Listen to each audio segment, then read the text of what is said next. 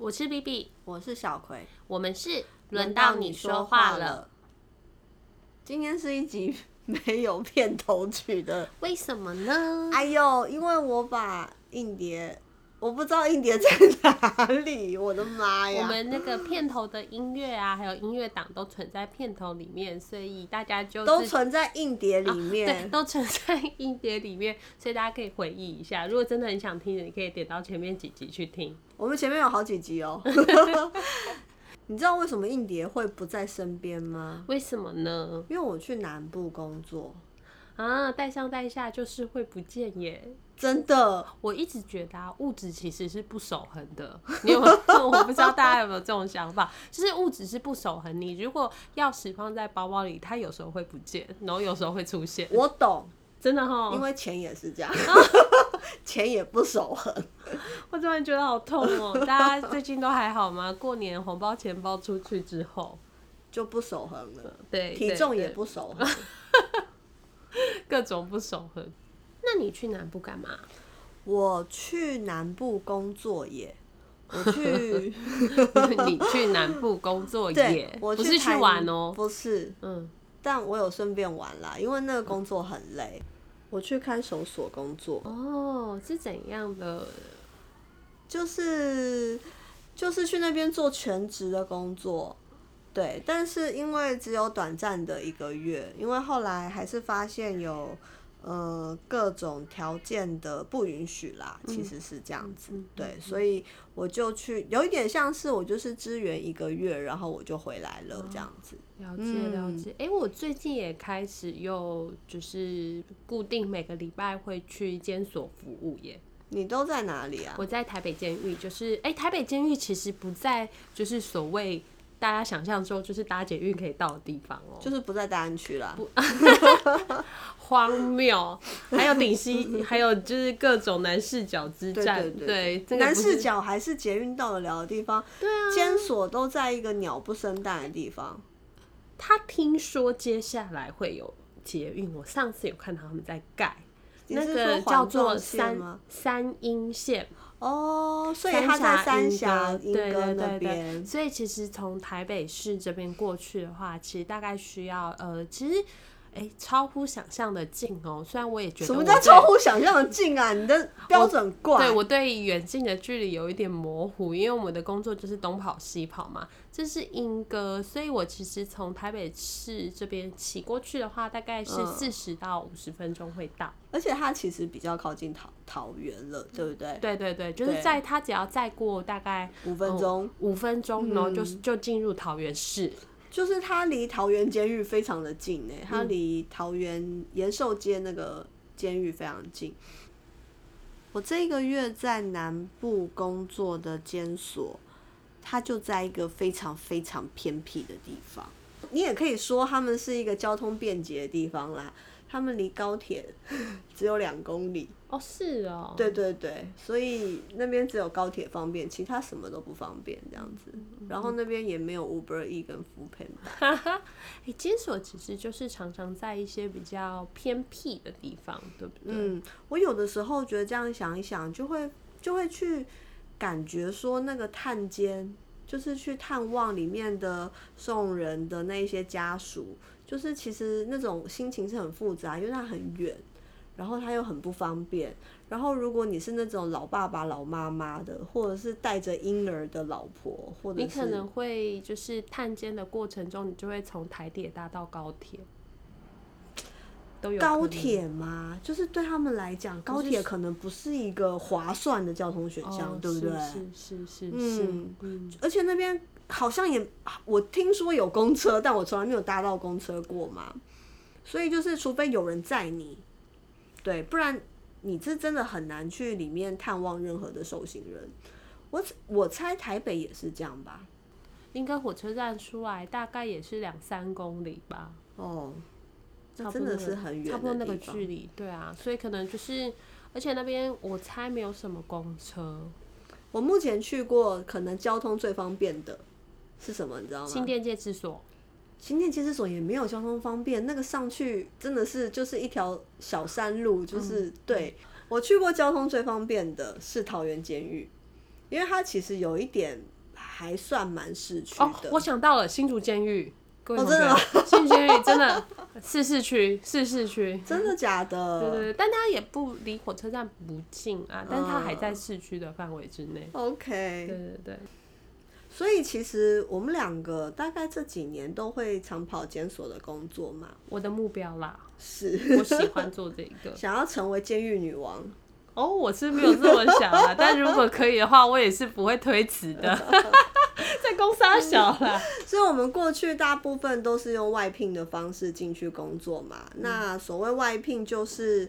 呃，因为现在监狱里面有全职的心理师或者是社工师、各管师，那他们就会请像我们这种行动心理师进去带团体啊，或上课啊这样子。我们这种通常是因为方案，就是他们有一笔嗯方案要、要做，比如说他需要满足多少呃时间的时数，然后要服务多少的人次，但是因为他们人次的呃需求其实蛮高的，所以如果你是里面的全职人员，其实你是不可能有时间，因为你还有很多行政还有业务要处理，所以他们会倾向邀请外面的呃，就是像我们这样的行动摄影师可以进去来服务。那我也可以讲一下我在里面全职的经验呢、嗯嗯，因为呃，从从那个一百零八年之后，就是矫那个什么法务部矫正署，对不对？他们就是希望可以开始编列一些心理相关的人力，心理啊、社工啊之类的，可以进到监所做全职的工作。但是因为在，因为你知道，就是公务员或者是他们聘聘的员额其实是有额度的，所以现在没有办法把心理师都聘进去，但他们就是逐步要增加这样子，所以他们现在就会用一种呃劳务承揽的方式，这个是不是之前其实就是有在讨论之中，对，就是其大家觉得实是有被这样子的，不不是很好，因为其实劳务承揽它就意味着其实。呃，这个进去的全职人员，他其实并不是真正的全职人员。就，他不是聘雇关系，他其实是签那叫什么签他就是承吗？不是不是，他就是承揽工作，哦，然后，但是他又不是聘雇关系，所以你其实跟呃监所方是没有劳健保，然后你也没有放假这件，就是你没有放假这件事，但是你就只能说哦，你每个月有固定要服务的时数跟人次，你就满足那个东西这样子。这个其实如果现在大家就是工作的对象突然跟你说，哎、那我们就是接下来我们就是没有劳健保，也没有放假的福利的时候，你心中一定会觉得很。呃，不是很舒服。对，那其实现在有很多就是在监狱矫治的工作之中，心理师的其实他的工作的呃状态其实是这样，所以想见而知，这个工作环境或是工作的条件其实是有一些需要可以调整的部分。其实我觉得在里面，呃，我们就是用劳务承揽的方式嘛。那其实我们不太需要做到辅导科其他的行政，所以其实还好。但是重点是专业行政，比方说你要安排大班的课程啊，你要安排小团体啊，然后你要写记录啊之类的，就是光是这一些专业行政，其实它有一点繁琐。它繁琐的东西是在于，因为你除了自己本身的专业行政以外，你还要把这个专业行政塞进矫治单位这个系统里。什么意思啊？所以等于说你要做前测筛检吗？我要做前测筛检，这些东西一定要。然后还有一个东西是你必须要辅导记录要写，可能要写两到三份。写这么多份要干嘛？对，一份是那种就是我们呃印象中有的那种就是直视的 A 四表格，有没有？就是呃你的目标，然后你的过程，然后建议处遇之类的，然后签名，这个东西是要上签，就是要就是要签合的。就是要给科长啊，然后上到副座那边签合。再来是你要你要给各管一个，你什么时候服务了谁，然后然后你做什么，呃，什么家庭啊，什么人际探索啊，这种东西在一个。另外一个是你要用自然人凭证上预征系统。所以其实你要做的事情，就你要写三份不同的记录，哎，对听起来这写的东西不大一样。对，就是光是专业行政，然后你要想办法把专业行政塞进去这个预征系统里面，就是会有一点麻烦这样子。然后更不要说就是呃前后侧是一定要做的嘛，然后大班就是我们如果去宣讲的话。那其实后面还有一些，就是你的问卷要分析呀。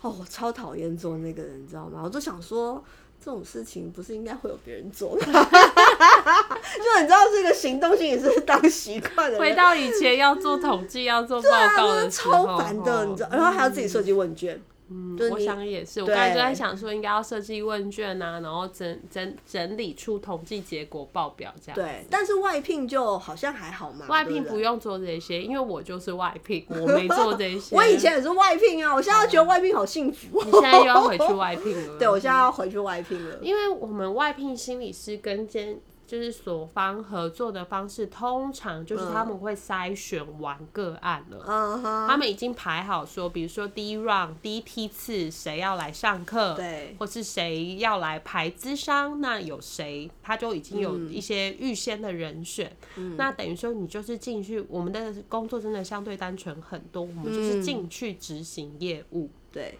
然后写记录。就这样，然后 finish。那之后那些团体的报表可能结束的时候要整理一份一个大的结案报告。对，但是那个也还算简单啦，还算简单。我觉得就是把之前的就是整理每次的记录再整合一下，这样子稍微整理一下，其实就可以给过去了。然后你知道吗？我做这个工作之后，我就接到之前合作的监所，他打电话来问我今年进去带团体的事，然后我就跟。他说：“哦，我现在在看守所做全职的工作，我觉得你好辛苦哦。”他有没有觉得很感动？他就笑了。我觉得，我觉得超好玩的。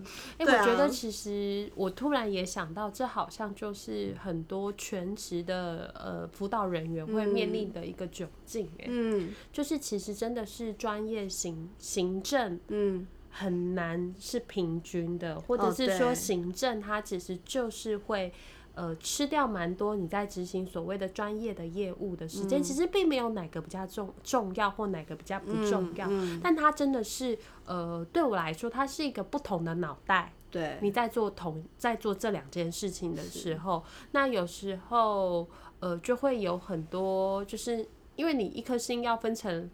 两种模式，对，或者你一个人爱两个人，你也很难去排那个约会的时间。好的，好的，我们知道他还好，但我我我不行。好哦，好啦，好啦。哎，所以你进去之后啊，你觉得这个单位矫治单位，或所谓的监狱或看守所，你觉得它长什么样子？你刚刚讲到一个东西，你刚刚说智商，我想一想哈，我其实觉得在。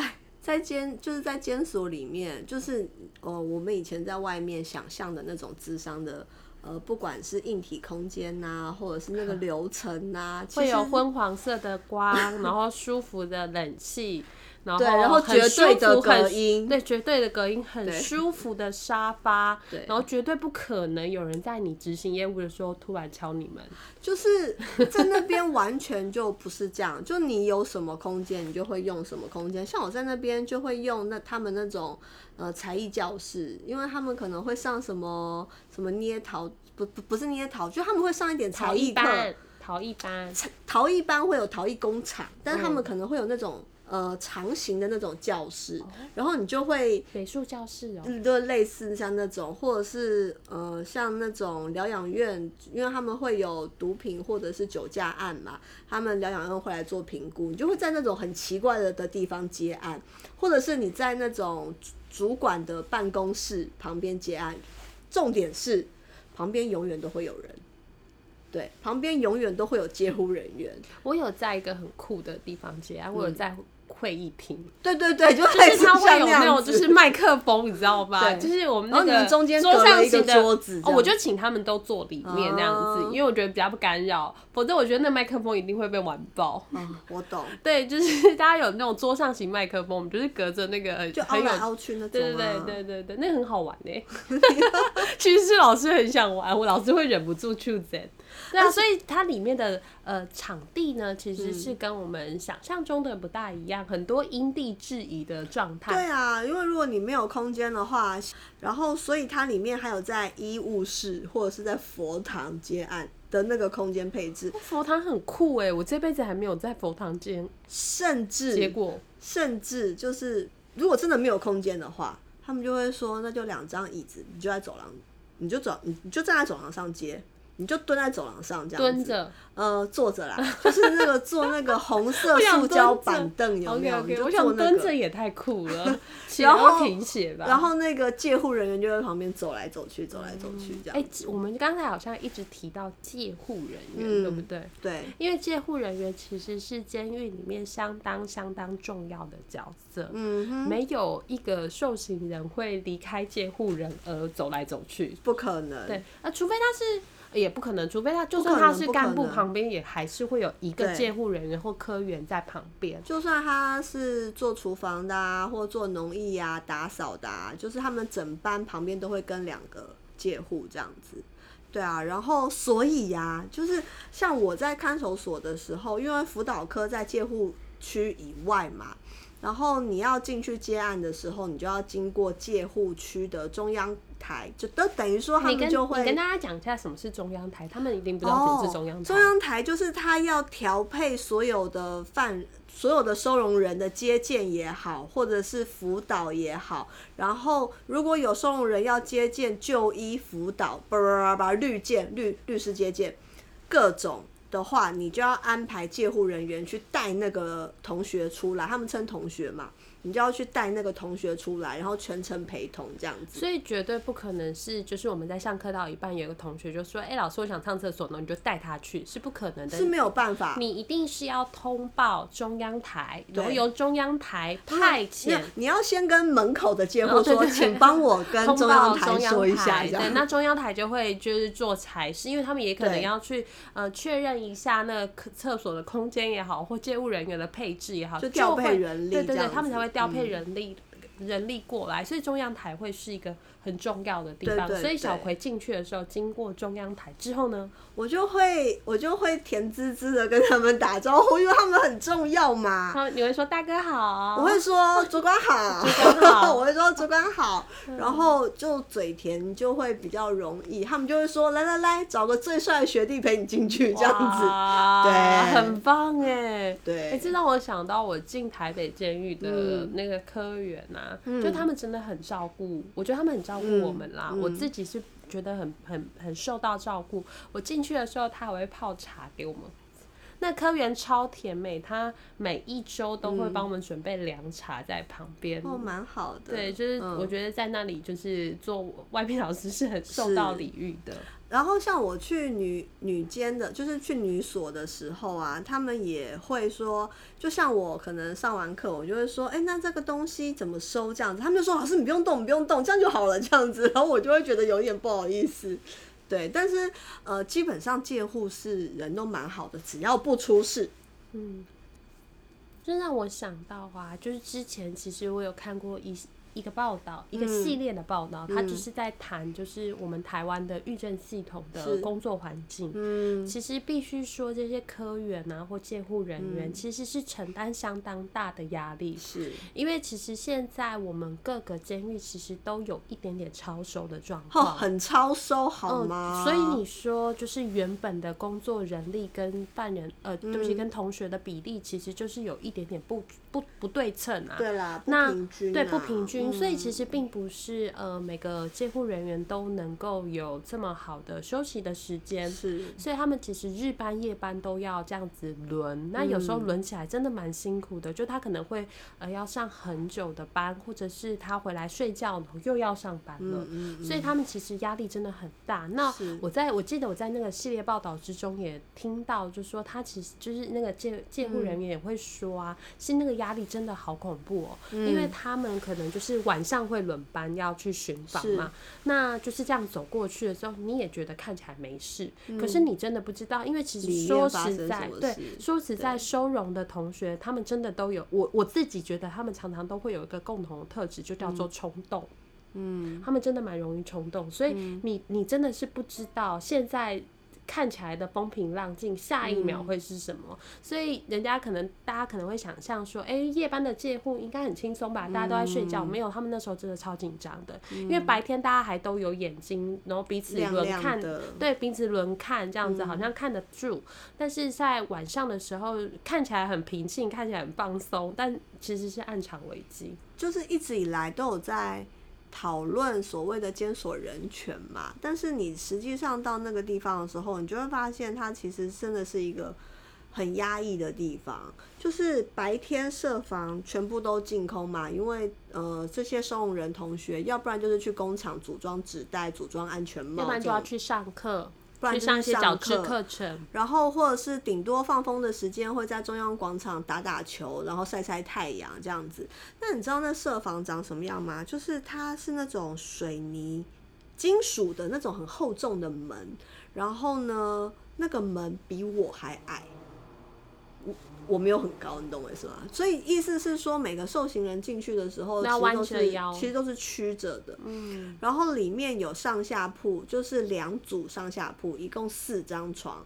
但是呢，你会发现每一个那个设房，就每一间设房，它的名牌格数一共有八个，你就觉得很离谱。然后呢，我后来才知道在，呃，在我之前工，就是我二月去工作那边，他们有说。好几年前啦，真的是很严重超收的时候，一间设房可以睡到六个人，意思是说两个人就睡地上，而且那个其实那个空间是没有很大的，你知道吗？那现在睡八个，没有没有没有，它就是那个它就是名牌格子是八个，意思是说最多可可以睡睡到八个，然后嗯现在有些设房会睡到五个。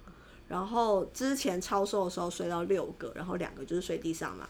你猜是新来的睡地上还是老的睡地上那？新来的睡地上啊？我告诉你是老的睡地上。为什？么？因为地上比较凉，就是你是是老鸟了，你才可以睡地上这样子。嗯嗯，对嗯嗯嗯然后其实设防就是一个非常压抑的地方啦，对。然后那个什么窗啊都很小这样子，然后也不会有自然光这样子。再来就是工厂啊，就像我那时候进去大班授课的时候，我有去过工厂，他们就是那种桌子，然后后面就有盥洗的地方跟厕所，然后前面就会有一个大讲桌，坐着你们那个什么某某工第第几工厂的主管，所以那那个工厂主管其实就是跟他们最朝夕相处的人了。然后他们就会在那边组装东西嘛，嗯，我们知道的组装的东西可能有纸袋、嗯，纸箱、有纸箱哦，我还不知道呢。纸莲花哦，，纸莲花，折莲花，嗯，哪个单位折莲花？那他们的莲莲，就我在说什么？莲花要给谁？拿去卖啊。哦，真的、哦。对啊哇塞。嗯，吃莲花，顺便积积应得的部分吧，我猜啦，不是会好的折折莲花应该有应得吧？哎、我也不知道，我没有那么熟。好，我也不知道，如果有知道的观众，请告诉我们到底有没有福福 福报不对，那到底有没有福报 然后啊，蛋黄酥，哦，他们是那种哦，我知道他们女监会有那种做食品的工坊，然后就会做蛋黄酥，然后还有吐司。你知道他们我在那边工作的时候，他们刚好在就是试一个新口味的吐司，什么口味？巧克力。哦，然后他们就会一直拿去各科室，然后我们辅导科就会每天每个人都有一到两份，然后你吃完之后还要去勾好吃、太甜或其他这样子。好有趣哦，还要 做试调，是不是？对对，你们就是他们的 T A 试调，哎，是我们就是他们白老鼠，然后他们其实是可以对外卖的这样。我觉得他们在里面工作其实是非常枯燥啦，是非常枯燥跟无聊的，因为你知道我们有时候在外就是在社会上的时候会听见人家说，呃啊不是很好关，你懂我意思吗？进去吃免钱饭，对，没有，里面没有免钱饭。哦。我对。想跟大家分享一件事情，哎，就是他们其实也有合作社，呃对，哪里都有合作社，是但是他们合作社就不像不像是我们就会哎哎哎，下课我们去逛和福和福利社合作社，就我们就可以一起逛，因为他们就是有一个 menu。对，然后你要买什么？对，你要登记，然后一样是交给中央台，然后借户管理之后再送出去，然后而且它的品相非常的少啊，而且非常的贵。非常的贵，然后又很难吃。我我也听过，你知道三倍券有三倍券套餐吗？这是什么东西？你是说人家打百货进去吗？不是不那是，是什么就是就是监狱配给你的三倍券套餐是水果礼盒，但是一个水果礼盒可能就是我们就是外面买的全年的那个葡萄那个一盒，然后几颗苹果啊什么之类橘子，你知道多少钱吗？多少钱？五百块，那真的是贵到有一点离谱哎。所以真的不是免钱饭，而且里面很多的生活花费其实也要钱呢。对啊，就是他们会靠外面的朋友或者是亲人寄钱进去，然后然后它里面东西很贵嘛，对，而且钱进去的话，就是是记在主管那边对，不会直接到个人那边，他们每个人身上是没有所谓的不可能。现金的。对，然后就变成是说，其实如果你外面的呃朋友或者是家人有寄钱给你的话，那你打一次百货，或者你就可以分给你的同社房的人或同工厂的人，就是做点高官呐、人所以你如果说百货的话，就从卫生纸、毛巾、嗯，脸盆、脸盆、拖鞋、还内有烟内哦，对对，成人间有烟成人间的话会有烟可以买嘛？那还哦还有茶包，哦。讲到伙食，其实因为那边的那边的，就是三餐都是一样，都是收容人煮的嘛。然后我们也会跟原餐，然后哦，你有跟原餐、哦？我有跟原餐好吃吗？问什么东西呀哦那跟那跟国小的营养厨房比呢？嗯，我觉得更难吃哎、说真的，就是因为他们要煮的非常的大量，就是我们原餐也蛮难吃的，然后所以我只订了一天，然后呢，隔天我就真的是受不了了，我就说，因为那我就说那边没有 Food Panda，对啊，跟那你 Uber 怎么 Eats 办？我就说，那如果想吃别的东西可以怎么办？然后我同事就说外面有会客菜，你吃了会客菜，然后我就打电话给会客菜说，哎、给我送一个便当进来这样子。所以我就吃到了会客菜，然后这边跟大家解释一下，会客菜就是因为其实你去探望在里面的收容人，你可以带食物进去，没错，但是那些食物都会被检查，而且它不能有汤汤水水，所以很多人为了就是不知道那个规定到底是什么嘛，所以他们就会直接在外面，就是监所外面都会有那种餐厅，就写某某会客菜这样子。对，然后你就他们就是专门在做这种会客菜，就是你可以带进监所给里面的收容人。他们知道这些规则啦，就是他你你带进去的东西会过，对，然后那些东西就是高油高盐，因为口味刺激呀、因为你知道里面 里面的东西真的是真的是哎，我觉得那就是食物是我这辈子的很大的一个乐趣耶。所以那里面的生活是没有滋味的。嗯，对，所以我每次都听到，就是有的时候听到人家难怪会说，难怪只想抽烟了，不抽对烟怎么啊过，然然后跟吃泡面嘛，嗯。所以当人家在说什么里面很好关，或者是吃免钱的牢饭，我都会觉得那其实不是一个一般人可以过下去的生活。嗯，嗯，有点伤心，所以停下来。是哈，那我们进去呢，通常就是都是去上课，对啊。他，们说的是上课啦。上课。对，那我们自己大部分的时候是跟所谓现在一个是卫福部的方案，还是矫正署的方案？他们应该是也是合合合作作的方案吼？对，反正因为其实现在监所大概有超过一半的受刑人都是毒品案，嗯，对，毒品所以其实是大宗啦，对，然后接下来就是酒驾，嗯，对，然后所以他们的那个，你知道那个东西就叫做科学实证毒品处遇，就是现在整个全国的监所都在做的事情。他们就是会有七大面向这样子，然后目标一个就是终身离毒，这样终身终身不对任何事情，哎，终身不对毒品上瘾之类的，就是戒瘾啦。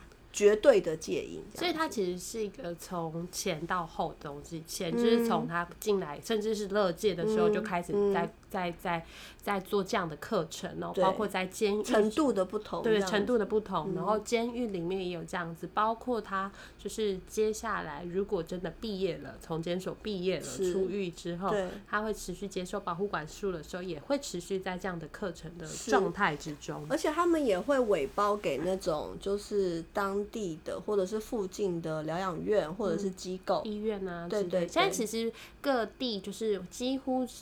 大概是比较呃资源比较充足的城市，都会有戒毒中心。对对，然后其实也没有哎，就新店一个，台中一个，高雄一个啊啊。我的意思是说，几乎各地的医院它都会有这样子的服务，对对对，戒毒门诊，对戒毒门诊或是戒毒的资源，对对对，就是它几乎现在资源比较多的，我我并没有办法那么确定是不是全省全省的每个县市都有，因为这我不确定。但是也有一些民间的戒毒中心，对，就是戒毒村。因为现在其实就是希望说，这些如果从监所毕业的人，他可以持续的找到资源来帮忙他，所以其实。他会有蛮多这样子的资源在那边，那这个就叫做我们所谓的科学实证毒品处遇。那我们也大概是透过这个方式进去跟呃我们的药瘾犯工作的。对啊，然后加上我之前，因为我就我刚刚说第二大类就是就是酒驾嘛，所以我之前也有做过酒驾团体。然后，因为现在为了节省人力跟上课的的这些复杂程度，所以同一类型的收容人会关在同一个监所。所以我猜他们大部分是毒品的案课程，对不对？对啊，嗯，因为除了毒品的课程之外，现在监所可能会提供的一些矫治的课程，我知道的，除了呃药引的课程之外，还有酒驾的课程，嗯，然后呃性侵害。妨害性自主的课程，然后还有一个是家暴的课程。我知道是现在在矫治之中，可能有比较多的辅导课程的话，可能是这几类。几种。对，因为其实这几年呐，就是也是矫治的系统之中，他们希望可以不是只有惩罚这件事情而已。就像以前人家说什么关进去就好了，但是放出来一样做一样的事情啊，有没有发现这是一个循环呢？所以其实。呃，必定是有一些东西我们做的呃不够吗？或者是好像有些东西漏掉了？所以你是说这一些收容人在早期的学习或生命经验里面吗？所以其实是在这样这样的，也许他们进来之后，因为真的是蛮哀伤的哦。对，因为他们进来的时候是他们绝对会离开毒品的时候。哦，对啊，也是他。就是能够相对清醒的时候，这时候其实是最好去跟他谈谈的时刻。其实我也都会跟他，我我也会跟同学讲说，但是在里面喊戒毒真的很容易，不是我不相信你们，是在里面喊戒毒很容易，难是难在出来的时候，嗯，难是难在你出去的时候。然后尤其呃，因为像他们就是只在监所里面的大部分都是一二级啦。一二级是哪一些？你跟我们的同就是我们的朋友讲一下。我刚才也要讲，大家是同学了。就是一级主要就是海洛因嘛，四号嘛，还有骨科碱。骨科碱其实比较少，真的。嗯，我在那边还没有碰到 cocaine 的，但是大部分就是四号。嗯，对，就是海洛因分纯度啦，四号大概就是五号是最纯的，但好像。就是根据他们的说法是，很贵吧？是现在的药都没有那么好。对，然后呃，因为我有碰过那种真的就是二十几年的进进出出、进进出出的那一种，这样他们就会呃，他们现在说是说四号啦，但纯度都没有以前的高，这样子。对，然后二级的就是大家知道的，大概就会是安非他命。嗯，对，然后那除非你。通常啦，就是如果你三级有卡贩卖的话，就是你有贩卖的案这样。而且你开很多条的话，你有可能你有可能才会进去。不然一般而言，三四级的话，其实你是进的是乐界。对，那三四级是什么呢？三级的话可能会像是 K 他命。呃，对，然后就是 大麻三级，对不对？大麻三级吧。对，然后或者是说还有什么一粒棉呐，就是那些，就是一些比较新兴毒品啦。对啦。对。那四级的话，哎、四级其实我觉得进来的更少、哎，四级的话像大部是校分都送气，乐界，校气有校气好像最十月去年十月进来哦，已经确定了吗我记得是？OK，好的，大家小心哦 不要再去校气行喽。嗯，会被抓到的哦、嗯就不是只有拍拍肩膀说你以后不要这样哦、所以其实我们里面大部分呃接的是一一二级级的，然后并且有卡贩卖的，嗯我其实碰到蛮多都有都有贩卖啦。嗯哼，嗯对哼。唉，我那么贵不卖，你很难再买。说对呀实在，而对，且然后只有你去站到那个贩卖的位置之后，你才有一些自产自销 对，这我们说这个并不是要鼓励大家去自产没有，我们，只是跟跟大家讲一下那个实际上的毒品产业 长什么对，样对。它毒品产业链其实就是是长这样，你卡进去之后，你很难呃主动的脱离出来，除非你有一些很很强的外力啊，或很强的资源可以支持你。我觉得那需要比较大的人际网络去支持你离开原本的那样子的团的的的那个生活方式啦。嗯嗯，对啊，然后像像我那时候进去跟一个同学在聊的时候，他还会跟我讲说，我就说那你为什么要卖？他就说因为他分装自然就会卡，就是揩一点油起来，揩一点油起来，然后。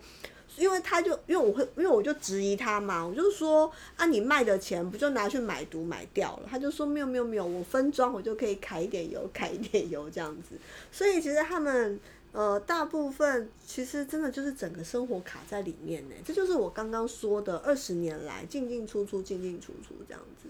所以其实你就知道了，它其实不是一个所谓的很单纯的行为，它甚至可以说是一种生活方式。嗯，所以我觉得这几年才会把这个东西，因为现在有人在谈嘛，其实所谓的药瘾这个问题，它并不是一个不良行为，它其实是一种症状纯。的行为啦。他说是说实在，它其实是一种嗯症状，是就是它其实是整个呃你的你的你的内分泌也好，或是你的大脑的神经接触也好，其实都有所改变。所以其实，在你就是就是比如说你你今天腿就是断掉了，你其实就是很难跑起来，你怎么努力你也跑不起来。或者是他们就会说成瘾是一种慢性病嘛，你糖尿病都要去控制的话，你为什么慢性病不去控制？但你知道吗？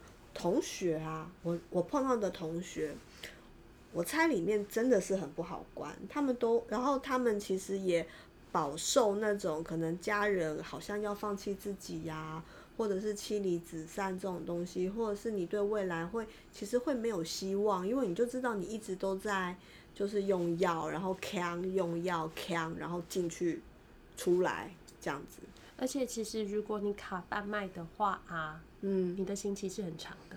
对，那个因为因为贩贩卖这个东西其实是一罪一罚，嗯，所以你卖一个人是一个罪，卖第二个人是第二个罪，卖第三个人，那如果你卖十个人呢，你就有十条罪，对所以你可能这样算一算，你的刑期是十几年。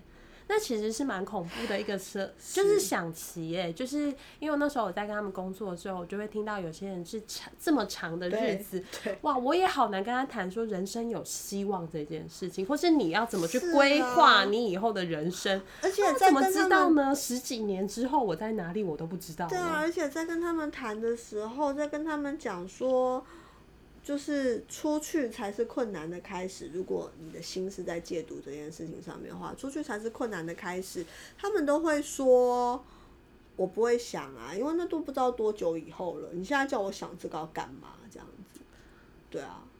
然后，嗯，像他们这样子进进出出，其实也是会觉得。我其实通常都会问说，因为我二月进去嘛，我就说那过年的时候家人有没有来这样子，对，然后我真的就是也有听过那种，因为老妈妈了不方便来，然后他打电话给大哥说，可不可以帮我寄点钱进来，因为他家人就是没有来，然后也没有寄钱，然后他大哥就说“不可怜的代际”这样子，然后我心里也是有一种酸酸的。虽然我知道对于家人来讲，其实是其实是非常消耗的，就是面对一个成瘾的人，然后他在他的成瘾物质里面以及监所这样子来来回回，来来回回，然后以及可能他们社区环境里面会有很很大很大的歧视跟很大很大的压力啊。对，然后跟社区其实是给更生人机会都是很难的，对，所以可以想象那一些家人其实也是非常非常大的压力这样子，然后但我就是会觉得很酸楚，你懂吗？然后加上其实那个人年纪也不小，他就跟我讲说，他也不知道他出去几岁，搞不好他爸也等不到他。对，然后我就会想到，哇，就是对所以真的进去，真的不是吃免前饭的，就没有，就是它其实是一个很很，它其实是一个很悲伤的故事。那我们在我我们说我们在做辅导嘛，那其实有的时候你往前推，你想要找到为什么当初你会你用这个东西到底是想要回避掉什么事情的时候，就会发现其实他们都会有很哀伤的故事这样子。我我几乎接触到的每个每个个案都会有他的一个很让人伤心或很让人觉得心疼的故事。对，纵然他的后续的行为可能会有多、嗯多多荒腔走板，或多让人失望，可是不知道哎、我总觉得就是至少我这样循线听下去啊，都会觉得是不容易的，嗯或者是说那个掉下来真的是有一种无可奈何。我觉得要在这个状态下面，尤其是对男性的同学，要在更深入他们的情绪状态，或者是他们的情感经验里面，其实都会有一点难。嗯，对，甚至很多他们就是这样，因为这样子进进出出，其实他们是没有固定伴侣的。然后我就会觉得说，哇，那你的情感寄托在哪里呀、又没有家人，又没有伴侣，还没有孩子。嗯，我觉得要是我，我也不知道我的寄托要在哪。那我就只好再跟猫朋友买一下。哦，我不是要养只猫。怎么可能？猫叫猫就叫做你有情感寄托的对象啊。对啊，你看我就 create 啊，但是我觉得这真的是我们有资源的人才有办法做的 create 啦。的确是啦。嗯对啊。哎、我们今天讲的到这边也差不多了吼。嗯今天跟大家分享一下我们自己在监狱里面看见的人，嗯，是同学也好，或是其他的工作人工作人员也好的样貌啦，其实就是希望可以让大家多看看，嗯，有一个世界长这个样子。对啊。然后我其实也觉得是可以关注这个世界的，因为就是他们就是这个社会往掉下去的人嘛。嗯。我一直觉得，对不起，我又想在家、欸。嗯。我一直觉得啊，就是如果多看一些有一有一些地方是阳光照不到的地方，嗯，如果我们多看，也许那个地方就会开始有一些不知道什么东西，也许是对啊，不知道什么变化哈。对不知道。嗯，好，谢谢大家。那如果有什么回馈，或者是想要跟我们讨论的，可以在我们的 FB 或者是 IG 上面留言给我们。也欢迎追踪我们的粉丝页与 IG。我们是轮到你说话了，拜拜。再见。希望我的硬碟赶快找到。